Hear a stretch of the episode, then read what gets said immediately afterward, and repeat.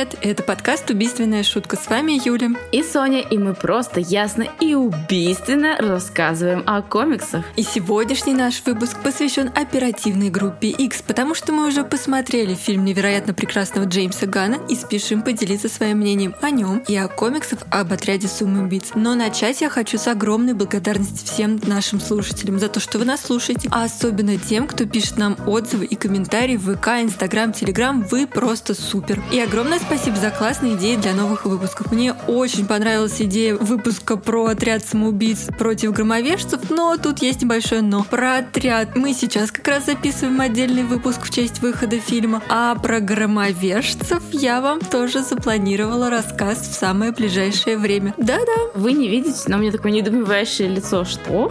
Я не знала об этом. Да, вот, и громовержцы меня весьма и весьма впечатлили. Расскажу вам о них обязательно. И еще а, огромное спасибо за новый комментарий, лаконичный, но который тоже греет нашу душу, потому что мы понимаем, что мы вам нужны. И это комментарий «Спасибо за подкаст, очень нравится». А нам очень нравится, что вы пишете нам отзывы. Обнимаем! Ну и, конечно, в очередной раз хотим поблагодарить всех, кто пишет нам ВКонтакте и Инстаграме, потому что вы пишете нам регулярно, и вы уже как наша маленькая убийственная семья. Миллионы приходят, уходят, не в них счастье. Самым важным на свете всегда будут люди в этой комнате. Салудми и фамилия. За семью. За семью. Ну а с чего же начать знакомство с франшизой, как не с истории ее происхождения? Сегодня я расскажу вам, откуда же появилась такая приколдесная команда. Впервые читатель познакомился с отрядом самоубийц в далеком сентябре 1959 года. С августа 1955 года журнал The Brave and the Bold, смелые и отважные, рассказывал о рыцарях и принцессах. Но с 25 номера все изменилось. Издание превратилось в полигон для проверки потенциала новых персонажей. И в комиксе The Three Waves of Doom сценариста Роберта Каннигера и художника Росса Эндрю повествовалось об отряде самоубийц, группе проходимцев времен Второй Второй мировой. Команда, которую руководил Рик Флэк, пилот базы летающей лаборатории. И вся эта команда отправлялась на задания, за которые никто больше не брался, боясь потерять солдат. Этим и объяснялось их говорящее название. Поначалу отряд состоял из физика Джесса Брайта,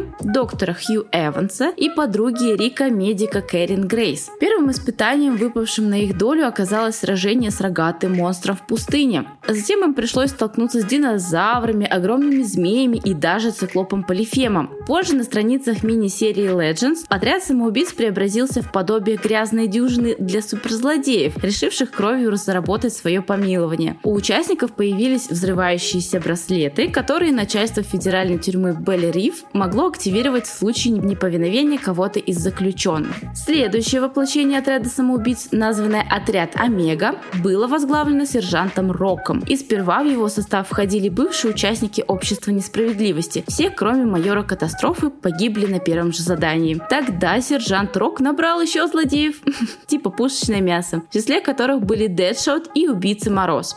Киллер Фрост по-нашенски. Убийца Морозка. Кстати, если вспомнить ту самую сказку Морозка, это еще тот убийца.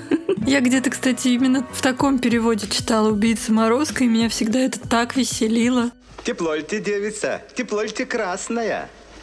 Что за чудо-юдо? Подавай быстрее жениха. До приданного. Да побольше. Морозка. Да. Крэп. И затем команда была схвачена группировкой Бойня. Некоторых участников удалось спасти, но в камере сержанта Рока была найдена маска, изображающая его лицо, что означало, что лидером отряда Омега был самозванец. Вот это поворот!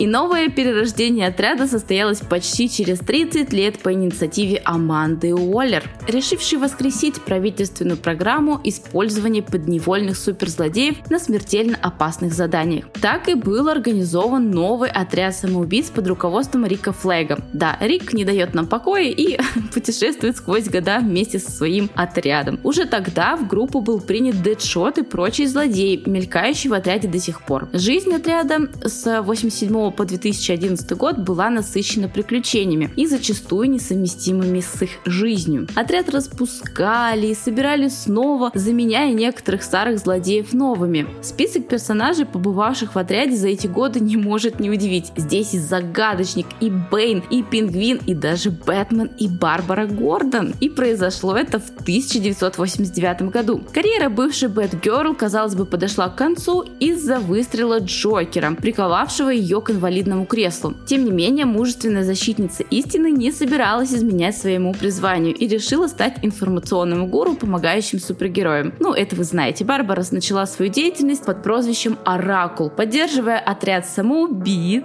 да, не Бэтмена, на страницах 23 номера их сольной серии. Так Бэтмен и сам справлялся, тем более у него этот есть. Альфред. Я зашил ваши раны, починил кости, но я не буду хоронить вас. Я похоронил достаточно членов семьи Уэйн. Но пришел тот час, когда в 2011 мир DC был перезагружен. Это я намекаю на масштабное событие Flashpoint и серию New 52, о которой я сегодня расскажу, но чуть позже.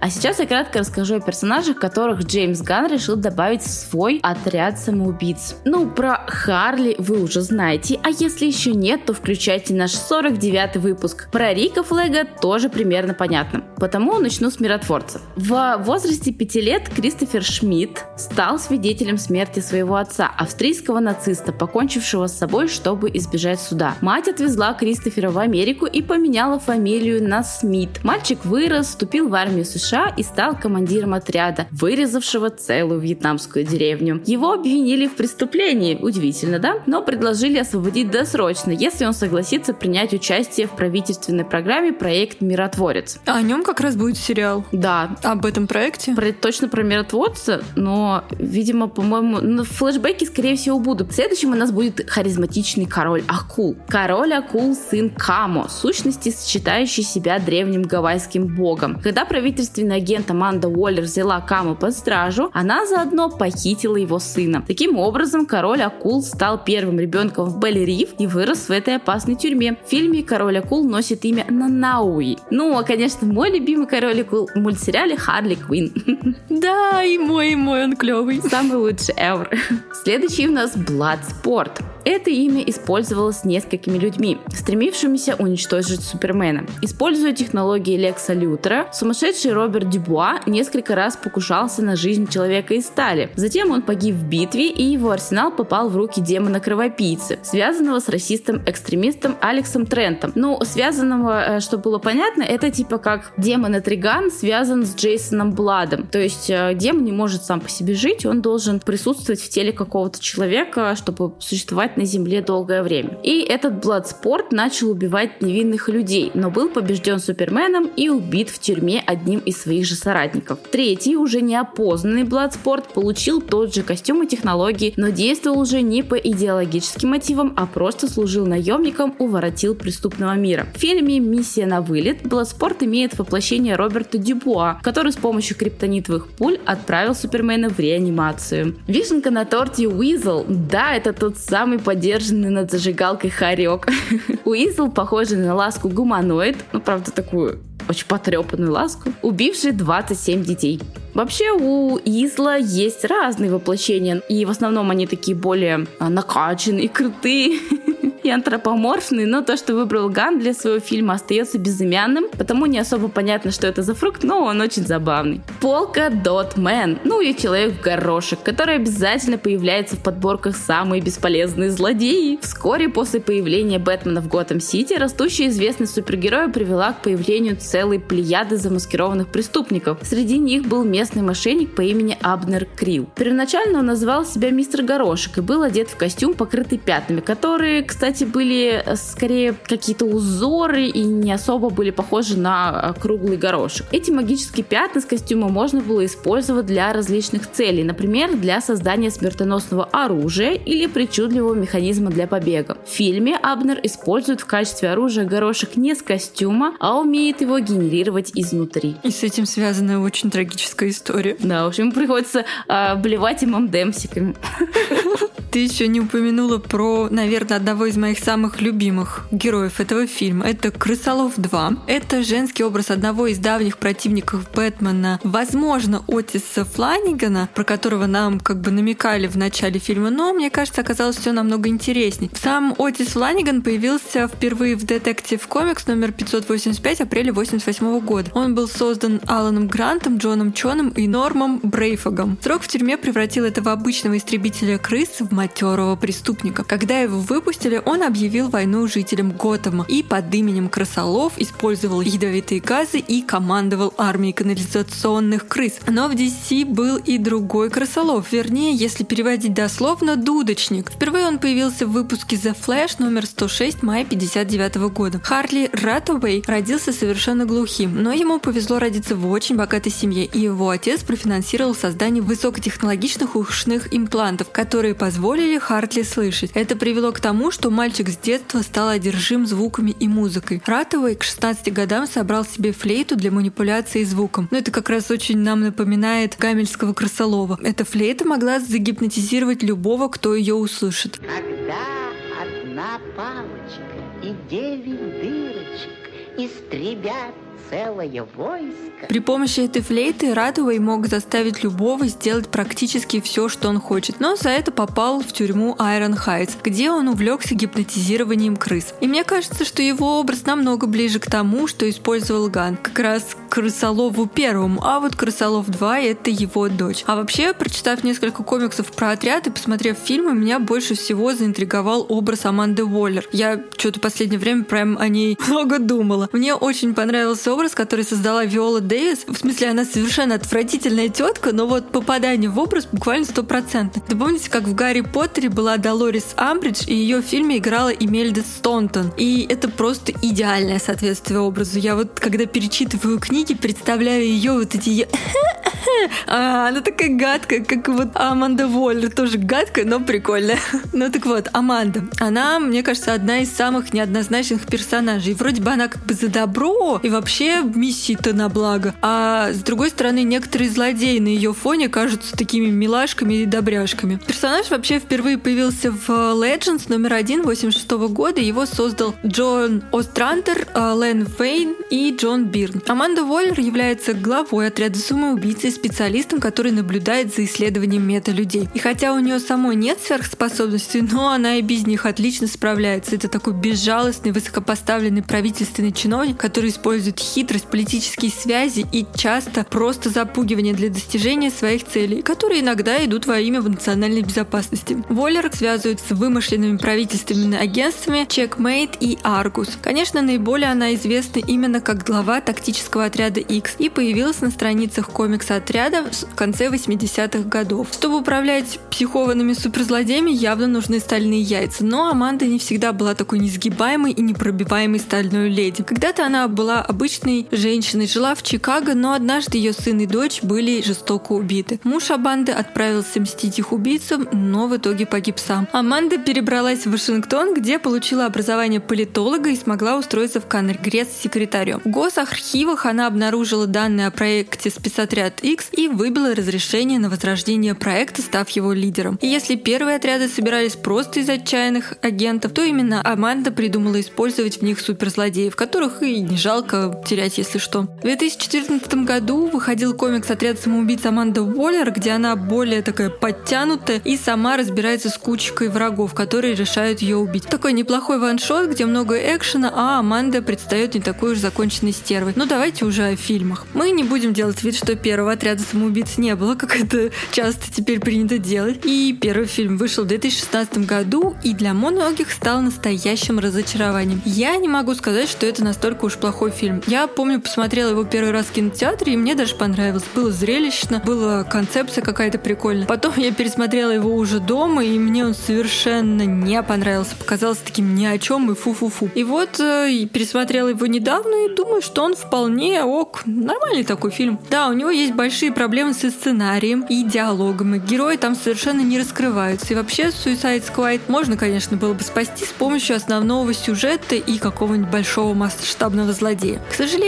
этого тоже не получилось, потому что общий сюжет по факту не имеет смысла. Фильм развивается одновременно по многим разным направлениям, но в итоге ни одно из них как бы не сливаются воедино и не создают какой-то общей крутой картинки, которую ты такой ждешь, ждешь какая-то непонятная, непонятная, а потом раз все сложилось, такой, ой, ничего себе, вот какая идея была. Нет, такого в отряде самоубийц нет. Ну и злодей, я бы сказала, был полным провалом. И графика. От графики в 2021 году, когда ты ее пересматриваешь, реально хочется плакать, потому что слезятся глаза. Вообще, про этот фильм я бы сказала, что это набор очень красивых клипов, кроме финала. Это очень некрасивый клип. Еще в нем просто замечательный, просто великолепный каст. Уилл Смит, Марго Робби, Виола Дэвис, даже Джаред Летто и Джей Кортни. Мне, знаете, не слишком там понравился Киноман и Кара Делевинь. Вот Карри Делевинь у меня такой претензия, что Чародейка, по моему мнению, уже когда я прочитав комиксы и получше ознакомилась, она должна была быть какой-то более взрослой, мудрой. У нее такие, знаете же, огромные магические сверхспособности. А тут вот разница между Мун и Чаровницей, ну, практически никакой не было. А еще мне очень саундтрек понравился. Вот саундтрек прям вообще был потрясающий. До сих пор у меня некоторые песни в плейлисте так и стоят. Так что провалом я этот фильм не могу назвать. А тебе как? Мне фильм на самом деле вполне себе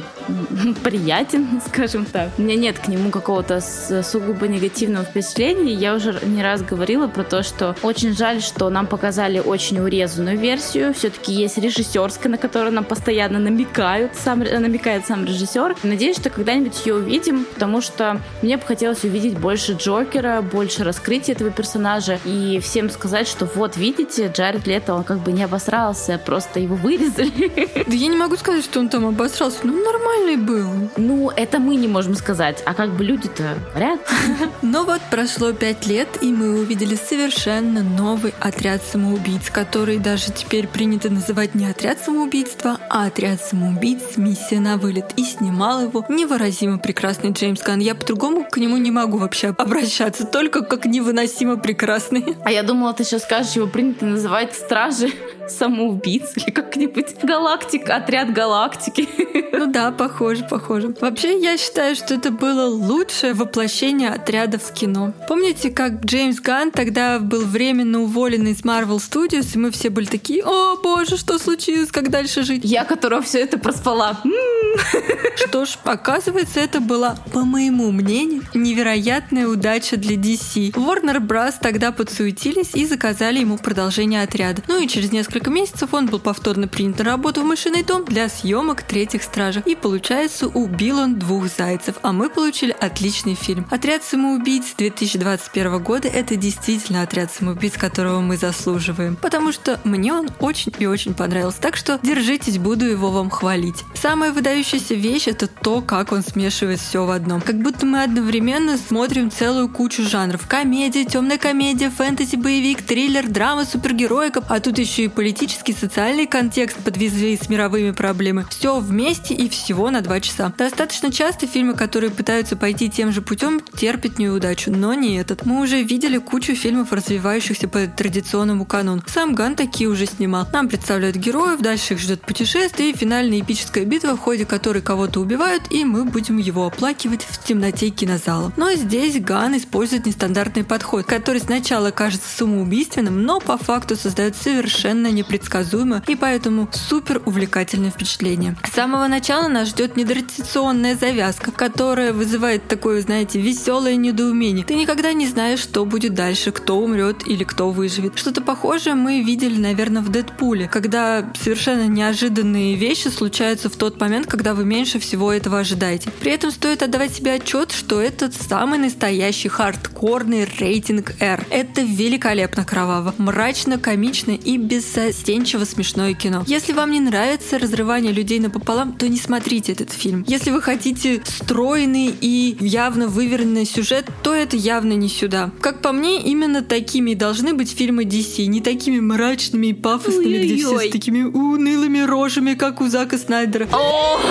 Ну и, конечно, не такими легкими и радужными, как у Марвел. Юля, перестань. Нет, я не перестану. Я считаю, что уныние Зака Снайдера — это не то, к чему я готова смотреть 4 часа. Я высказываю свою личную точку зрения. Мне очень понравилась операторская работа и то, как Ган высмеивает некоторые подходы к съемке. Все эти супергеройские походы и сцены со шлемом Ган отлично знает все клише и не стесняясь использует их, делая зрителей своими сообщниками. И вот вы уже вместе смеетесь над тем, что обычно выглядит супер пафосно. Как я уже сказала, мне очень понравился Крысолов 2 и то, как рассказана ее история. И Тайка Вайтити там просто лапочка. Лучшая сцена, по мне, это такой проход Харли к свободе. Жестоко, весело, ярко, и вот моменты с цветочками это вообще очень забавно. К минусам я бы, наверное, отнесла саундтрек. Он неплохой, но не выдающийся. Ну и, наверное, все. Знаете, почему мне фильм понравился? Потому что я четко знала, что я хочу увидеть от Джеймса Гана. И именно это я и получила. Класс! Ну, в целом фильм а, лично мне, конечно, ну, он произвел приятное впечатление, но какого-то восторга, не знаю, там еще чего-то на меня он не произвел, и у меня даже осталось куча вопросов. И важное уточнение, что это лишь мое субъективное мнение и мои ощущения. И я прекрасно понимаю, что этот же самый фильм произвел на каждого совершенно свое впечатление. Да, вы, как вы уже заметили, у нас достаточно разные впечатления. Мне кажется, нас только из-за этого и слушают, что с вечно с тобой не сходится ничего. Ну, в общем, первое, что мне не очень понятно, это почему вообще первая половина фильма такая вот прям яркая, безумная юмореска, а вторая уже какая-то экшн-драма, грустная и печальная. Меня это немножко сбило с толку, потому что я уже как бы настроилась на то, чтобы там поржать, посмеяться. И да, я действительно была только за, чтобы фильм получился таким смешным, куча там э, смехуёчков и всего остального. По-моему, это классно. А почему тебе не кажется, во второй части тоже было куча смехуёчков? Вообще нет. Вообще да. Не знаю. you. Мне, видимо, не смешно было. Начало было прикольное, прям вообще весело. Конец был уже более таким грустным. Ну и, как вы понимаете, это же отряд самоубийц, по-любому кто-то да умер. И тебе не веселили эти смерти, но это был реально этот момент, вот неожиданная смерть одного из героев ближе к финалу, она реально была неожиданная и смешная. Ну, окей, ладно. Второе, мне не совсем хватило Харли. И да, я знаю, что фильм называется «Отряд самоубийц», а не «Бенефис Харли Квин». Но она здесь какая-то, что ли, не особо яркая, блин, или что. Но в какой-то момент я даже поймала себя на мысли, что мне как-то скучно и предсказуемо смотреть сцены с ней. А вот я наоборот, кстати, была рада, что Харли здесь немного. Мы ее уже кучу раз видели, а это фильм про отряд. Ну и третьим мне совсем ни, никто не импонировал и не заставил проникнуться. По итогу все герои для меня остались чужими. У Полка Дотмена, конечно, были все шансы попасть в сердечко, но даже ему что-то не хватило немножечко, совсем чуточку. И четвертое, я не поняла, зачем одного афроамериканца, умеющего превосходно стрелять, заменили на другого такого же. Это я сейчас про Бладспорта и Дэдшота. По факту это получились похожие на 80% персонажей. Я бы сказала на 90, а то и почти на 100. Это точно. И, не, и непонятно, зачем ввели нового такого же героя, когда был старый добрый Уилл Смит, которого многие любили, и всем он нравился и в первой части. Хотя, конечно, я подозреваю, что, наверное, это все было из-за разногласия с самим актером. Ну, тогда уже ничего, конечно, не поделать. В принципе, у меня нет вопросов к Бладспорту. Он отлично справился, просто я не поняла эту рокировку. Да, а я, кстати, специально посмотрела, это как раз Уилл Смит сказал, что из-за своей загруженности не сможет присоединиться к фильму, поэтому его заменил Идрис Эльба. Он там, мне кажется, отлично вписался, но такой, знаете, шило на мыло, ничего особо не поменялось. А Уилл Смит не смог. Паровозик, который не смог по жопе ему веником просто. Уилл Смит, какого хрена? Да вы шутники, ребят. Ну, на самом деле, действительно, шило на мыло, как Юля сказал. Э, вопросов к Идрису Эльба у меня нет, и к Бладспорту тоже, но просто действительно получилась такая замена. Ну, странная, да, немного, я согласна. Ну, а из хорошего мне очень понравилось, что рейтинг R наконец-то использовали по максимуму. Никаких, конечно, постельных сцен не было, зато было много кровищи и расчлененки. М-м. Я очень порадовалась, что наконец-то настало правосудие. Если вспомнить фильмы, а, там, не знаю, нулевых нулевых там годов и так далее, то там везде всегда обязательно были голые женщины и прикрытые мужики. То здесь все наоборот. Я такая, да, да. В общем, класс, мне это понравилось. Еще мне понравилось, что очень хорошо раскрыли персонажей. Да, хоть никто мне особо не запал в душу, но режиссер старательно рассказал немного о каждом. Я считаю это огромным плюсом для фильма с обилием героев, потому что легко запутаться, сложно понять, что где кто, а здесь он все нам рассказал, по полочкам разложил. Еще понравилось, что команда получилась такой прям сбалансированной. Не было того, кто перетягивал бы на себя все внимание, и каждый сыграл свою роль и принес пользу. Тогда твое недовольство, что не получился бенефис Харли, мне непонятно, если фильм-то сбалансированный. Ну, потому что хочется Харли. ну, не знаю. Мне просто очень нравится Марго Робби в роли Харли Квин. Да, она клевая. А тебе понравилась футболочка Рика Флега? Мне кажется, это новый модный тренд. Не пон. Он там ходил в такой желтой, ну, зайкой. Зайкой? Я чуть не заметила. Ты что? Желтая я, я зайкой. Помню, что желтая. Да, она была чудесная. Надо пересмотреть. Желтая зайкой. Я практически полфильма на нее радостно пялилась. Думаю, какая у нее футболочка, хочу такую же. Класс. А я очень э, погрустила, что так мало ее было, ну не ее, не футболки.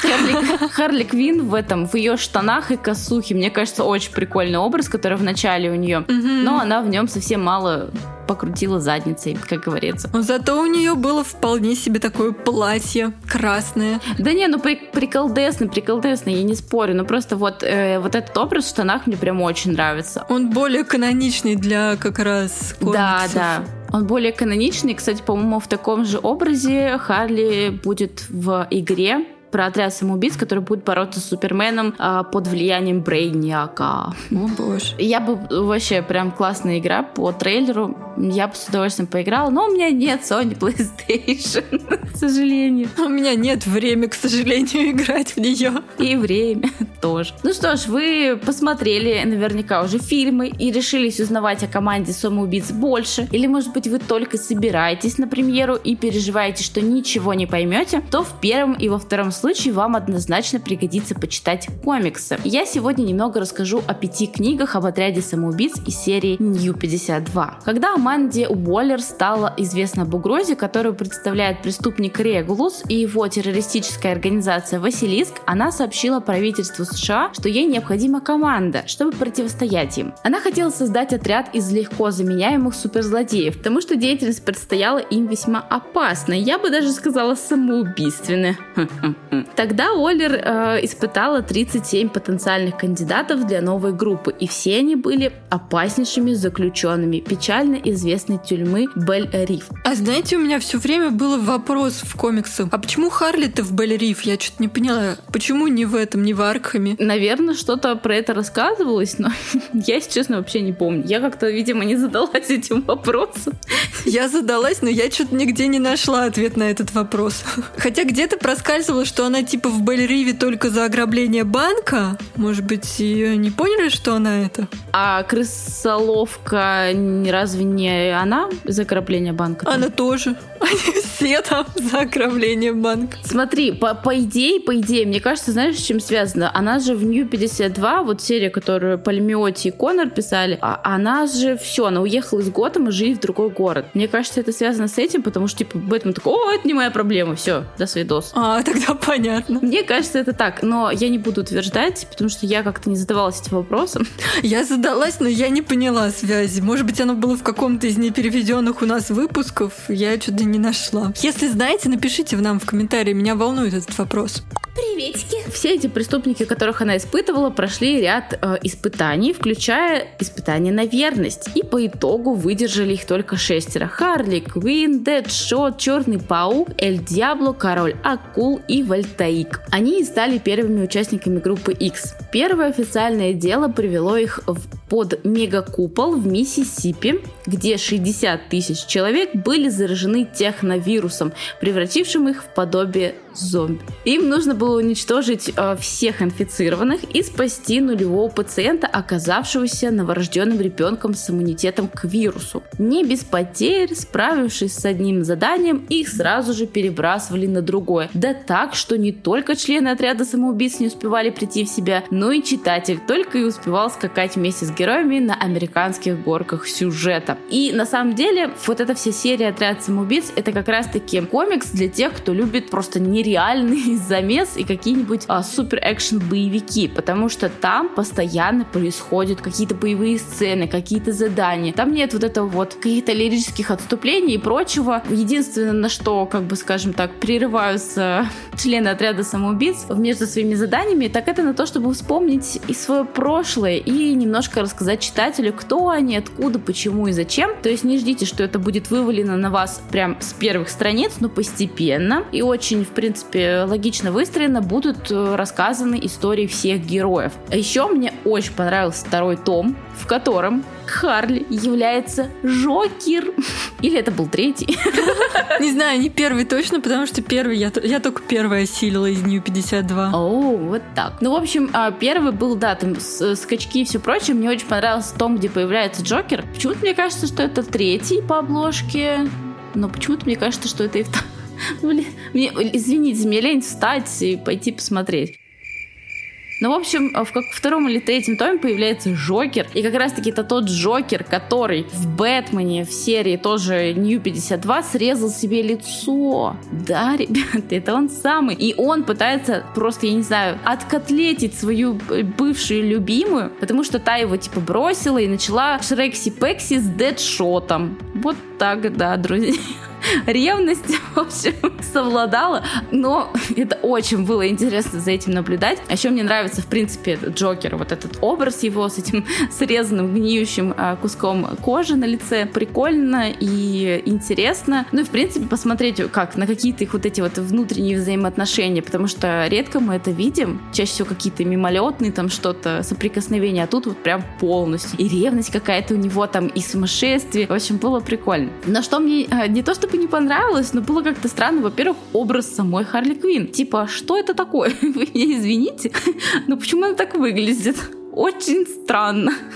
Я боюсь как-то оскорбить ее образ, но действительно, просто откройте какие-нибудь там, полистайте комикс New 52 хотя бы онлайн, вы поймете, о чем я говорю, потому что, ну, как-то нарисовано вообще просто спустя рукава. Угу. Еще вот этот цвет волос ей не особо идет. Да. Как-то сильно все про прокрашен. Такой цвет волос вряд ли кому-то пойдет. Вот. И, в принципе, то, что, в общем, она показана как такая очень легкодоступная девушка, которая вешается сама на парней. Как бы вроде бы ничего такого, но к чему это было, мне не очень... Ну, мы к такому не привыкли. Люди в белом пальто. Нет, ну просто я не совсем поняла, к чему это. Можно было и по-другому как-то, мне кажется, развить их отношения с Дэдшотом, потому что, в принципе, пара-то интересная. Я ничего не имею против, я благословляю, но ну, как-то по-другому же надо было все-таки их там подвести к этому всему. В общем, не знаю, странно у них вот эти вот были между собойчики с Дэдшотом. Первые четыре книги если рассматривать каждую по отдельности, то они идут как раз-таки про задания. Там в жуткий замес, экшен и все такое. А пятая книга, она уже больше идет как дополнение к серии New 52 Лига Справедливости, тогда, когда пришел преступный синдикат на Землю, для того, чтобы там прихватить все к своим рукам и все разрушить и всех э, устранить. И то есть как раз там пересекаются вот эти вот события, как э, они пытались в Белли Риф установить э, прежний режим, и как Аманда Уоллер попалась там в ловушку и так далее. То есть, по сути, пятая книга вообще, как бы, она немножко обособлена от всей остальной части, получается. Ну и, как бы, если брать уже какое-то ключевое мнение, я не могу сказать, что, опять же, я в каком-то восторге. Да, было интересно почитать, но, на мой взгляд, слишком много политики какой-то вот этой вот. И я не такой уж прям любитель супер экшена. Мне, мне иногда нужны всякие лирические отступления, поэтому меня укачало, скажем так, на страницах отряда самоубийц. Вот соглашусь, меня тоже из Нью 52 хватило хватило только вообще только на первый том. Я поняла, что дальше мне не очень интересно продолжать знакомство. Ну, а из изданного на русском у нас еще есть отряд самоубийц Ребес, о котором я вам и расскажу. Он начинается с истории под названием «Черная сфера», где мы встречаемся с хорошо нам знакомым по первому фильму отряда героями. То есть такое чувство, что сценарист Роб Уильямс написал буквально продолжение, которое как раз начинается с того, что Аманда Уоллер убеждает президента не закрывать программу «Отряд самоубийц» и обещает, что настоящий лидер из хороших парней сможет компенсировать все безумие суперзлодеев. Вообще Аманда весьма и весьма убедительна, и президент дает себя уговорить, потому что бороться со злом иногда приходится не самыми гуманными методами. Кто же стал тем самым таинственным героем в отряде? Ну, конечно же, это Рик Флаг, которого тоже приходится вытаскивать из тюрьмы. Также из тюрьмы нам извлекли и остальных участников отряда Харли, Дэдшота, Бумеранга, Катану, Киллер Крока и Чародейка. Практически всех из первого фильма «Отряд самоубийц». Раскрываются они здесь практически так же, как и в первом фильме, то есть никак. И это несмотря на, на наличие в конце истории из прошлого героя. Сюжет всей линейки Реберс не блещет разнообразием, и, видимо, в принципе, все сюжеты комиксов об отряде самоубийц. Отряд посылают на разные миссии, и они там как-то выживают. Ну, а что вы хотели? Вот такой вот экшон. Вот, например, еще до того, как к отряду присоединился флаг, они в Монголии спасали какого-то ученого и его изобретение, которое превращало обычных людей в мета, а мета-людей в обычных. Много экшена и немного расистских шуток. Да и вообще во всей серии много-много экшена и шуток, от которых иногда остается чувство недоумения. Там дальше, конечно, будет э, обязательно и замес с русскими, но меня это как бы совершенно не тронуло. Очередные русские злодеи, и никаких особых эмоций у меня клюква очередная не вызывает, знаете, кроме скуки. И вот эти злые русские прячут какой-то инопланетный артефакт на супер засекреченной базе где-то в глубинах моря Лаптевых. И дальше нас опять ждет много стрельбы, много Харли Квин, которая мне тоже здесь как-то не особо нравится, и весь сюжет достаточно ровный, я бы даже сказала, немного скучный. Да, там все время что-то происходит, но это либо какие-то драки, либо какие-то перестрелки, либо тут они убегают, либо тут они догоняют. Я думаю, в принципе, окей, я совершенно не против экшена, я думаю, кому-то обязательно зайдет это отлично, но мне всегда хочется от истории чего-то, какого-то большего, какой-то вот как раз, как Соня сказала, каких-то лиричных пауз. А здесь даже флешбеки не особо помогают. В отличие от кино, здесь главные герои не просто погибают, но даже новые появляются. Помимо флага к отряду присоединяется Хак, у которой очень любопытная суперспособность, связанная с интернетом. И вот уже во второй книге как раз у Хак будет более заметная роль и даже отдельная, ну скажем так, миссия. Во второй книге опять-таки будет очень много Харли. Кстати, если вы любите эту героиню и хотите что-то о ней почитать, а на русском как бы о ней не очень много вышло, то как раз можно обратить внимание на отряд самоубийц, потому что Харли там действительно много. И ко второй книге она становится более интересной. Ну и вторая книга завязана как раз на том самом инопланетном артефакте, который отряд похитил у русских. Он оказывается очередным приветом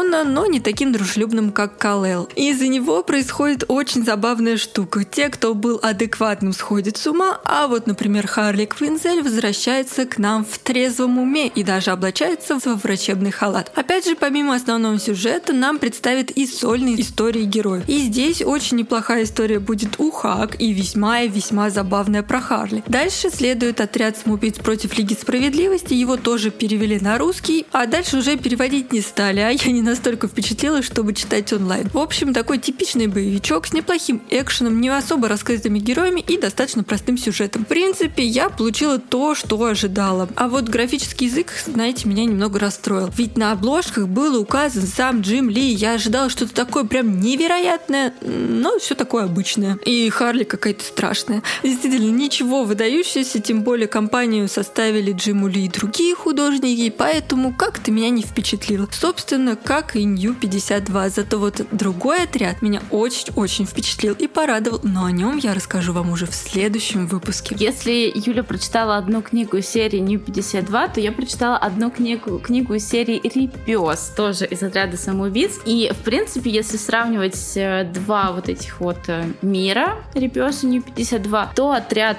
более усовершенствованной версии мне, конечно, понравился больше. Во-первых, тут и рисунок уже как-то лучше, и сам состав команды более такой понятный и привычный, особенно после фильма того самого первого. Ну да, мы как раз их уже все узнали. И как бы и Аманда Уоллер тоже в таком привычном образе, а не такая спортивная девчушка, накачанная бицушка.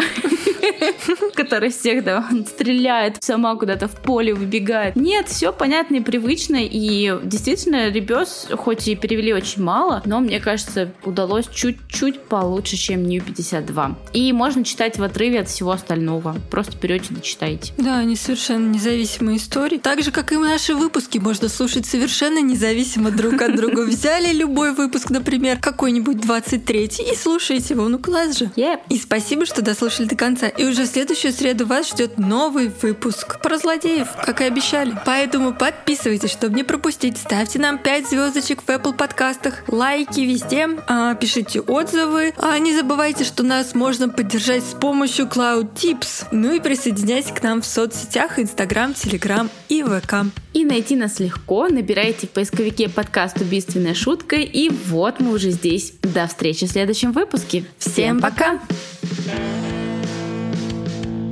пока.